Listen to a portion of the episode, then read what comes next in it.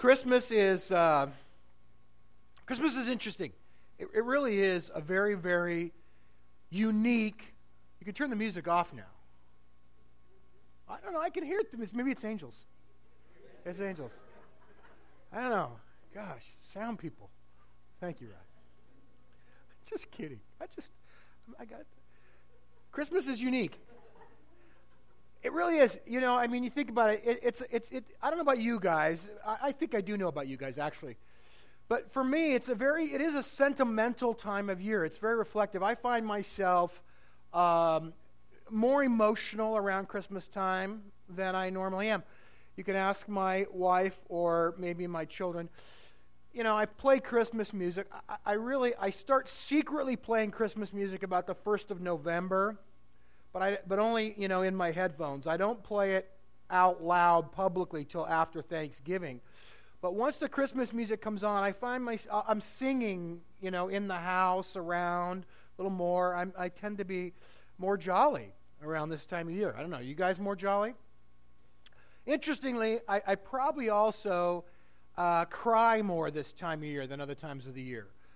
Yeah, both, you know, happy kind of cry and sad cry. You know, I mean, I think it's just reflective. It's an emotional time. It's a sentimental time.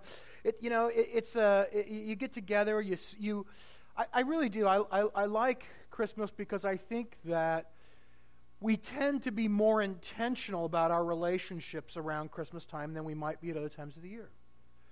We focus on. Uh, and, and think about the importance of family, the importance of friends. We're inclined to be intentional about calling people, connecting with people, spending time with people more than we are other times of year. I think that's that's good. I like that. I like the nostalgia of Christmas. It's, it's a very nostalgic time of year. Uh, we reflect more on, you know, uh, past things. We we think about, you know, Christmases gone by. Uh, favorite time, favorite gift, your favorite present you ever got as a kid. You sort of reflect on those things. Families, we, we all have traditions. You know, we have the, the traditions, the tree, whatever. But every family, uh, and you guys know this, every family has their own weird little traditions they do too, right? You know, you just that whatever it is, the funky little fun things that make your Christmases special. We we all have those. And so, you know, that to me really does make this a special time of year. I think that's all that's good and it's appropriate. And I'm thankful for all of that. Here, here, though, to me, is the challenge. And the challenge for, for us as, as kingdom people is to not allow that to become all that Christmas is. And here's what I mean I, I think that we have a tendency to take that sentimentality, that nostalgia, that kind of warm, fuzzy feeling and sort of roll the Christmas story into that. And Christmas becomes sort of this hallmark event. And, uh, you know, he, here's uh, kind of what I mean by that. That's a Hallmark card Christmas right there. Um, baby Jesus is glowing. I don't know why he's glowing, but he is. And, and the animals are gathered around, uh, you know, attentively focusing on the newborn baby, as farm animals often do. Uh, Jesus has a beautiful quilt uh, around him that I'm sure was handmade by someone and presented to Mary at her baby shower. Speaking of Mary, uh, she looks very put together to me for a woman who gave birth moments ago. Um, I've been there. It's not pretty. And, and, and, I think there are more than a few women who have given birth who might take issue with just how good Mary looks right there. So, and, and again, I'm, I'm not against the, the sentimentality and the tradition of Christmas. I, I am 100%, and if you know me at all, you know how much I love this time of year. I love Christmas. I'm, I'm, all, I'm all for that, but I, I really think it's important that at Christmas time, we remember why baby Jesus came into the world. And, as much as all of the images and, and, and all of the, the, the hymns that we sing and the beautiful carols that we sang tonight, as much as all of that really does sort of lift that sentimentality and that emotion, I, just think it's, it's, it's super important that, that we remember that when God became a human being, it was an act of war. There, there, there's a war going on somewhere in primordial history. Human beings rebelled against God and they invited in principalities and powers and Satan, and war began. And that's why things don't work the way they work, the, the, the, way they're supposed to today. That's why, if I can interject and give my two cents, that's why tragedies like what happened last week in Connecticut happen. And politicians can wrangle all they want about gun control and mental health and everything else, but the truth is this that those things happen because we live in a fallen world and there's a war going on. And I don't think we can afford to not remember that at Christmas time. That when Jesus came into the world, it was an act of war. John tells us the reason the Son of God came was to destroy the devil's work. That's why he's here. Jesus actually says the same thing. In John's gospel, he tells us, Now is the time for judgment on this world, and now the prince of this world will be driven out. We at Christmas time in services like this, um, typically, and we do the same thing, we read the Christmas story from the Gospels. And last week we looked at Luke's Gospel. We, we read that tonight in our Advent reading. Tonight, I want to focus our attention on Matthew's Gospel and the part of the Christmas story that's there. But did you guys know, and, and I, I'm wondering how many of you actually did know, there's actually another version of the Christmas story in Scripture that we don't often, in fact, to my knowledge, never read at this time of year? It's in the book of Revelation. Revelation 20, uh, 12 a great and wondrous sign appeared in heaven a woman clothed with the sun, with the moon under her feet, and a crown of 12 stars on her, on her head. She was pregnant and cried out in pain as she was about to give birth. And then another sign appeared in heaven an enormous red dragon with seven heads and ten horns and seven crowns on its heads. Its tail swept a third of the stars out of the sky and flung them to the earth. And the dragon stood in front of the woman who was about to give birth so that it might devour her child the moment he was born.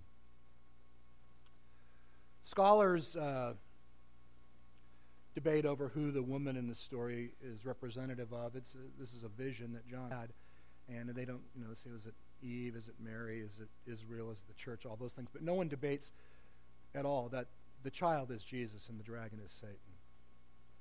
And that there was an assault planned against the birth of that child before it took place. So, uh, last week, the title of my message, for those of you that weren't here or can't remember that far back, was uh, Silent Night, Holy Night, or Radical Regime Change. And I talked about the purpose for Jesus coming. And I want to continue that tonight. And my title tonight is this it's Silent Night, Holy Night, an Act of War. And I uh, do want to look at some text in Matthew, but let's just take a second and pray first. Lord, I ask you would open our hearts that you would grant us grace to receive from you tonight and to be reminded of uh, why you came. Why the wisdom of God was that the God in heaven would become a person and come into this world. And that you would stir our hearts, Lord, to um, fulfill the purpose, the vision uh, with which you did come into this world in our lives. In your name we pray. Amen. I'm going to read from uh, Matthew chapter 2, beginning at verse 1. If you want to follow along, it'll be on the screen in the TNIV. But if you got something else you like better, you can read that as well. It says, After Jesus was born in Bethlehem in Judea during the time of King Herod, Magi from the east came to Jerusalem and asked, Where is the one who has been born King of the Jews? We saw his star when it rose, and we've come to worship him. When King Herod heard this, he was disturbed, and all Jerusalem with him. When he had called together all the people's chief priests and teachers of the law, he asked them where the Messiah was to be born. In Bethlehem in Judea, they replied. For this is what the prophet has written But you, Bethlehem, in the land of Judah, are by no means least among the rulers of Judah. For out of you will come a ruler who will shepherd my people Israel. And then Herod called the Magi secretly, and he found out from them the exact time the star had appeared. And he sent them to Bethlehem and said, Go and make a careful search for the child. As soon as you find him, report to me so that I too may go and worship him. But after they had heard the king, they went on their way, and the star that they had seen when it rose went ahead of them until it stopped over the place where the child was. When they saw the star, they were overjoyed. On coming to the house, they saw the child with his mother Mary, and they bowed down and worshiped him. Then they opened their treasures and presented him with gifts of gold, frankincense, and myrrh. And having been warned in a dream not to go back to Herod, they returned to their country by another route. When they had gone, an angel of the Lord appeared to Joseph in a dream. Get up, he said. Take the child and his mother and escape to Egypt. Stay there until I tell you, for Herod is going to search for the child to kill him. So he got up, he took the child and his mother during the night, and left for Egypt, where he stayed until the death of Herod. And so was fulfilled what the Lord had said through the prophet, Out of Egypt I called my son.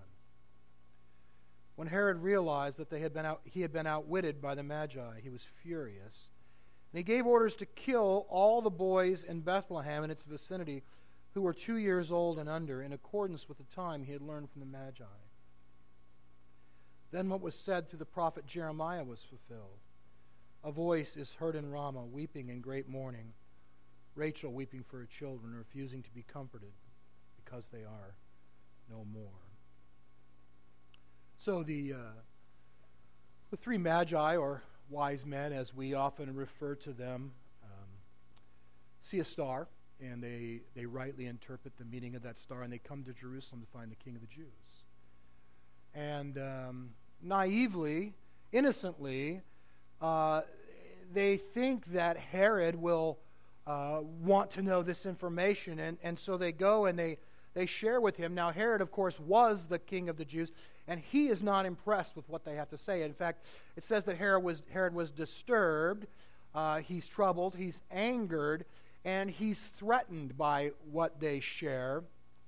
So he gathers together his own group of wise men and he gathers some more information about this happening. And then he lies to the Magi and tells them, hey, go find this child. And when you find him, come back and tell me where he is because I want to go worship him too even though he had no intention of worshiping the baby, his plan from the very beginning was, of course, to go and kill the child because he was threatened that the child might, in fact, take the throne away from him. Now, I don't know if this is the specific instance that's recorded in Revelation or not. My personal belief is that uh, Revelation is the, the, the passage we read there is a broad picture that this is one illustration of, and that there are many uh, that, that that picture is actually repeated time and time again throughout history. But I, I think we can say safely that when cute little six pound, eight ounce, precious, chubby cheek baby Jesus was born, that it wasn't just a silent night, holy night. It was, in fact, the shot heard around the world. It, it, it, it was a powerful, powerful act of war. The, the war was already raging, but God, at this point, if I can say this, was, was bringing out the big guns. God was firing back with an intensity and a power with which he had never fired back before. And so, we, you and I, as disciples, as followers of Christ, as kingdom people, we, we are to engage in the battle. And, and it's a battle that, in principle, has already been won. Through his death and his resurrection, Jesus won the battle. But the world around us has not yet acknowledged that victory. And it really is classic of war. If you, if you look at the history of war, whether it's World War II and D Day and V Day, or even in the Civil War, when, when um, who's the general? Lee surrendered all the generals didn't surrender. The battles continued to go on until they all surrendered, and there's this, there's a lag. There's a lag time between the official end and the real end of a war. And really, we've talked about it before. That's sort of the time between the times. It's the time that we live in now. And so, even though realistically the victory has been accomplished, the war rages on. To talk about the war and how we are to in that war tonight, I want to do something again that we did last week. We, I want to look at history. Last week we talked about Caesar because Caesar is referenced in Luke's gospel. Tonight I want to take a minute and talk about Herod because Herod is referenced here in Matthew's gospel. Picture's a little dark, you can't see it very good, but he just looks mean. He's got the ZZ Top beard going on and the flower pot on his head. I don't know if I'm not sure if that's a fashion statement or if he just had too much to drink, but he's got a flower pot on his head. He's got a big sword. He's got the big beard. You know, he's a scary guy. Um, Herod lived from somewhere around 73, 74 BC until somewhere from 1 to 4 AD. And the reason it's uncertain is that the different calendars that different cultures have used historically don't all line up exactly. So the exact dates are unknown. But what we do know is that at the time of the birth of Jesus that Herod was, in fact, king of the Jews. Herod was a what we would call you might call a client king. He was he was uh, he was paid. He was hired and released. Um, what you know, sent out. I don't know what the correct word would be by Caesar to rule over uh, Judea and the Jewish people. Herod was described. Th- this is a quote from a Jewish historian. So these are, you know, Josephus and others that were of his own people. He was described as a madman who murdered his own family and a great number of rabbis. Herod was incredibly, incredibly wealthy. Uh, some people have said, I, you know, I have no way of, I don't have even the, the brain power to try to calculate out inflation, but people have said, relatively speaking, he could have been the wealthiest person that ever lived. I don't know. He had a lot of money although neither Herod nor the Jewish people were, were, were Roman uh, in, in, in their beginnings, they were, you know, Jerusalem was conquered by Rome in the same way that other peoples were conquered by Rome. They were part of the undertaking of the Roman Empire that we talked about last week. Nonetheless, Herod was very loyal to Caesar and loyal to Rome because it served his purposes. As long as he served Caesar well. Caesar granted him the freedom to grow in the things that he wanted, which were basically wealth, power, and self recognition. And so he served Caesar, served Rome. He was known largely for, I mean, eh, you know, we talked about Caesar being a military genius. Herod, among other things, was a tremendous architect and engineer, and he was known primarily for these vast building projects he would take, uh, he had undertaken um, at times, and again, you know, n- there's no power tools, there's no cranes. There's no, they had they, they built buildings that had single stones that weighed 500 tons that were carved, cut out, and moved by manpower. He built different things. The fortress, Antonia Fortress, is a, a fort that he had built. The Herodian Palace, where he lived. The, the Grand Herodian Theater, where athletic events uh, Olympic type events would take place. The temple of worship, the Herodian temple, he had built. One, one of his most uh, amazing undertakings is called the Masada.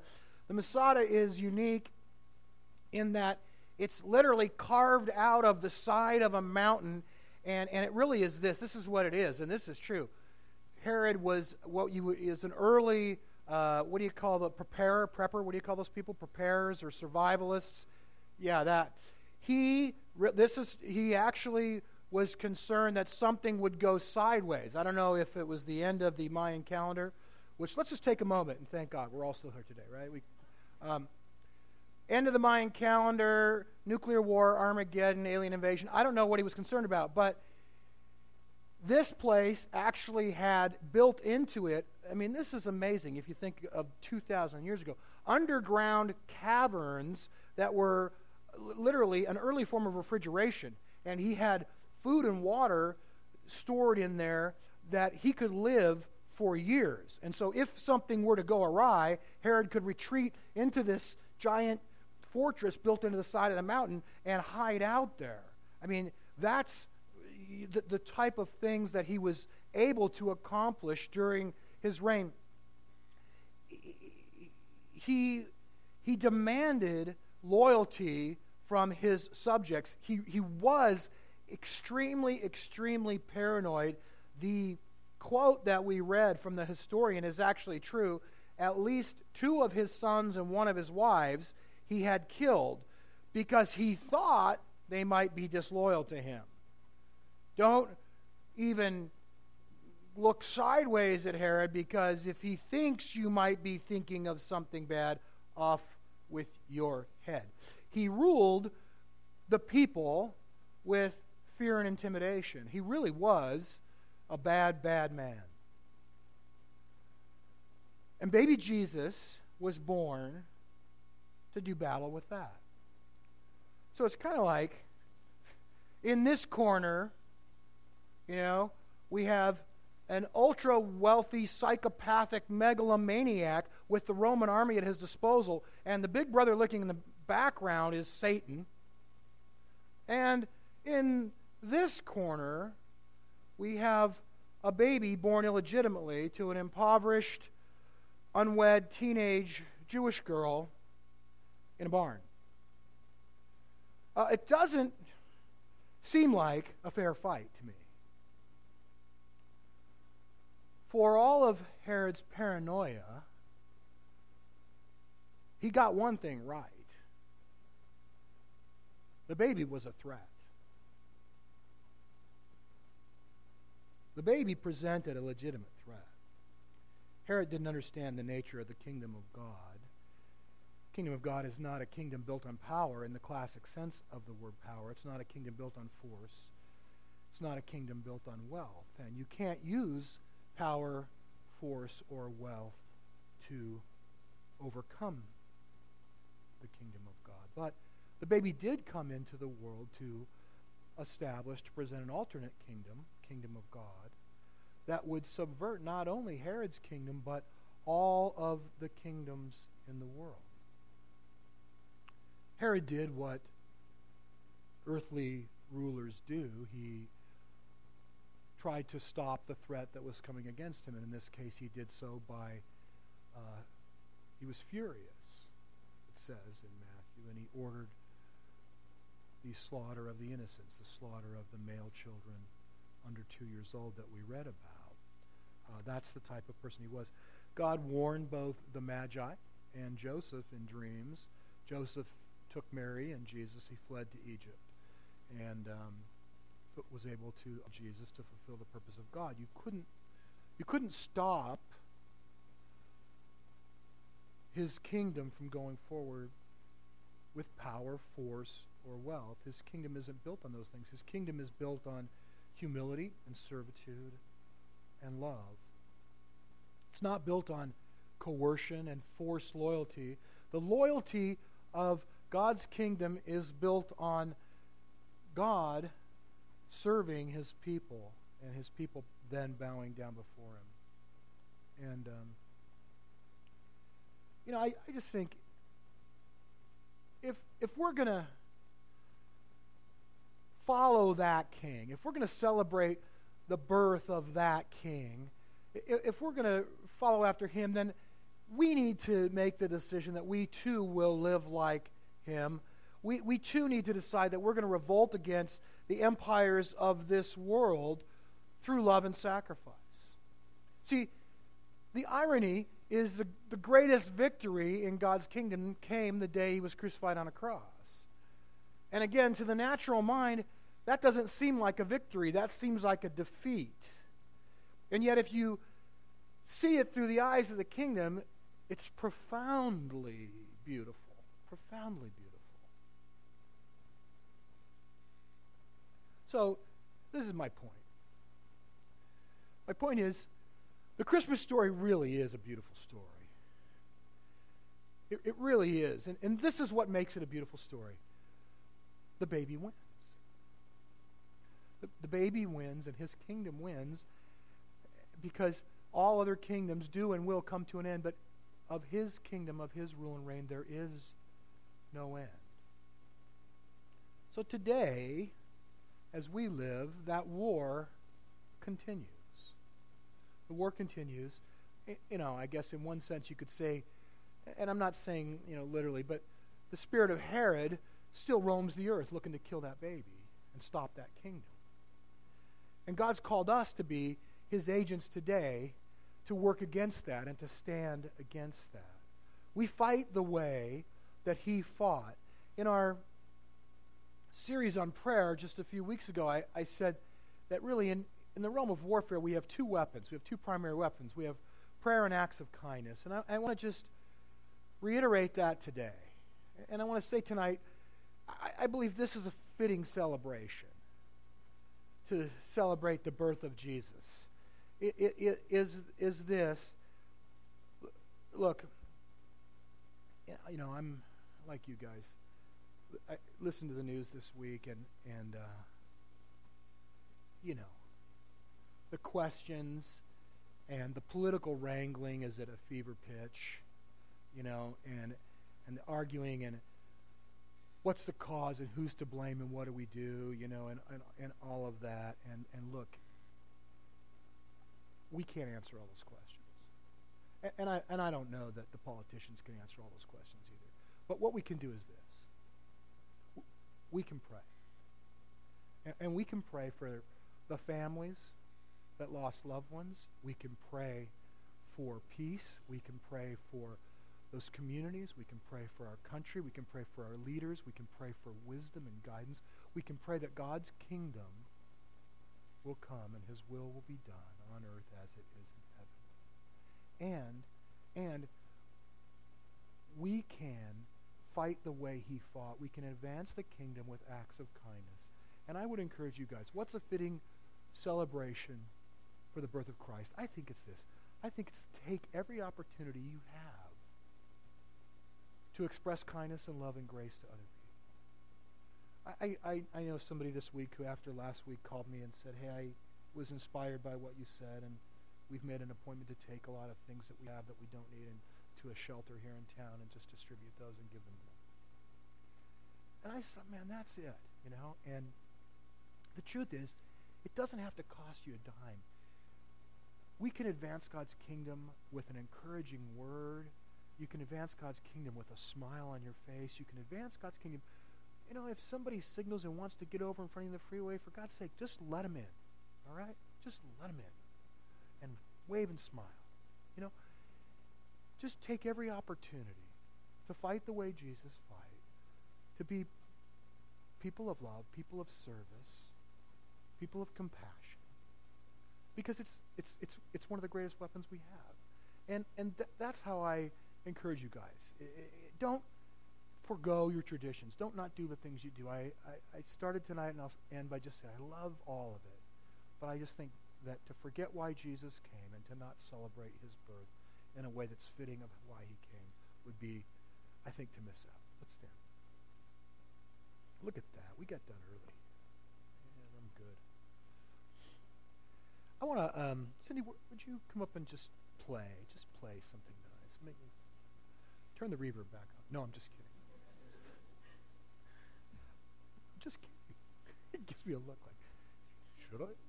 Um, hey, I want to I want to just pray and ask God's Spirit to come, and then we'll kind of see what happens. But I, I'd like to pray for some of you tonight. Lord, just uh, let your spirit upon us now. Let us feel your presence and your peace. Let us know you're here.